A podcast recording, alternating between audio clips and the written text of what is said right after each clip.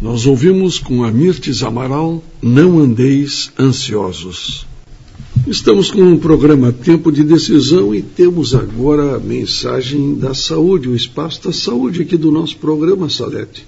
Pois então, o espaço da saúde de hoje sai, vem da revista Vida e Saúde deste mês. Achei muito importante e interessante como uma motivação da gente melhorar a nossa qualidade de alimentar. Porque através da nossa alimentação nós implantamos, aceleramos ou curamos doenças.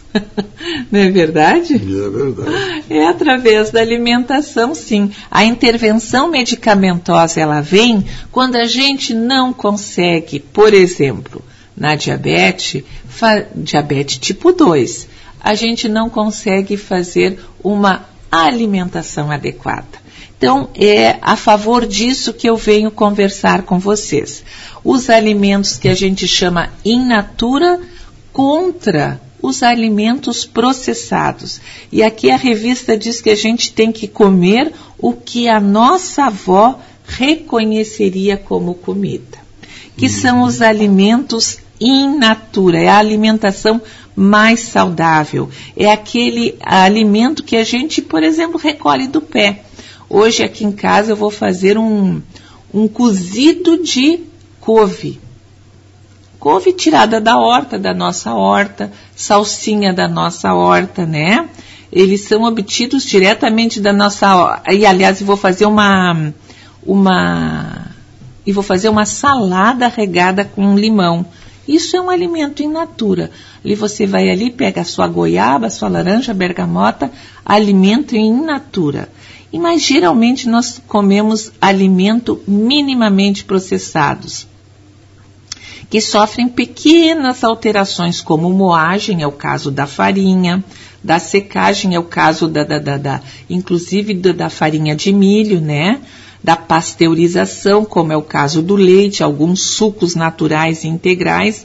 Então aí entram nesse grupo os legumes, verduras, frutas, grãos, leite, ovos, arroz. Isso aí a gente pode comer bem em quantidades adequadas sem medo. Mas a gente deve utilizar em pequenas quantidades os alimentos processados esses que são fabricados com adição de sal, aí vem a, os embutidos, que tem, que colocam açúcar, aí vem o delicioso leite condensado, óleo ou vinagre, vem as, as, as conservas, e o que torna, o que torna toda essa alimentação muito desequilibrada, porque tem açúcar, tem gordura e tem sal. Por isso, o consumo desses alimentos processados ele deve ser bem moderado. São os enlatados, as conservas, os extratos de tomate, os concentrados, frutas em caldas, frutas cristalizadas, castanhas com sal. Isso a gente deve usar, mas em pequenas quantidades. E aí vem um terceiro grupo de alimentos, que são os ultraprocessados. Nós passamos dos alimentos in natura, que seriam os que os nossos avós comeram, os processados, que a gente deve usar moderadamente, e os ultraprocessados, agora é a, a indústria alimentícia usa os alimentos ultraprocessados. Esse a gente deve, assim, comer menos do que o, do que o mínimo, né?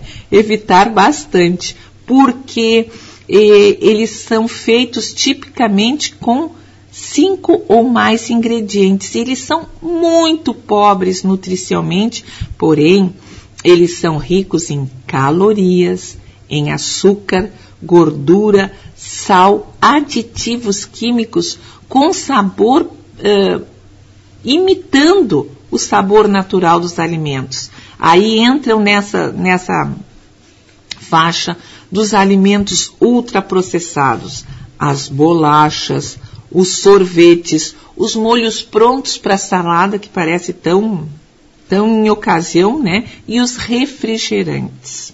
E esses bolos prontos também, né? Industrializados.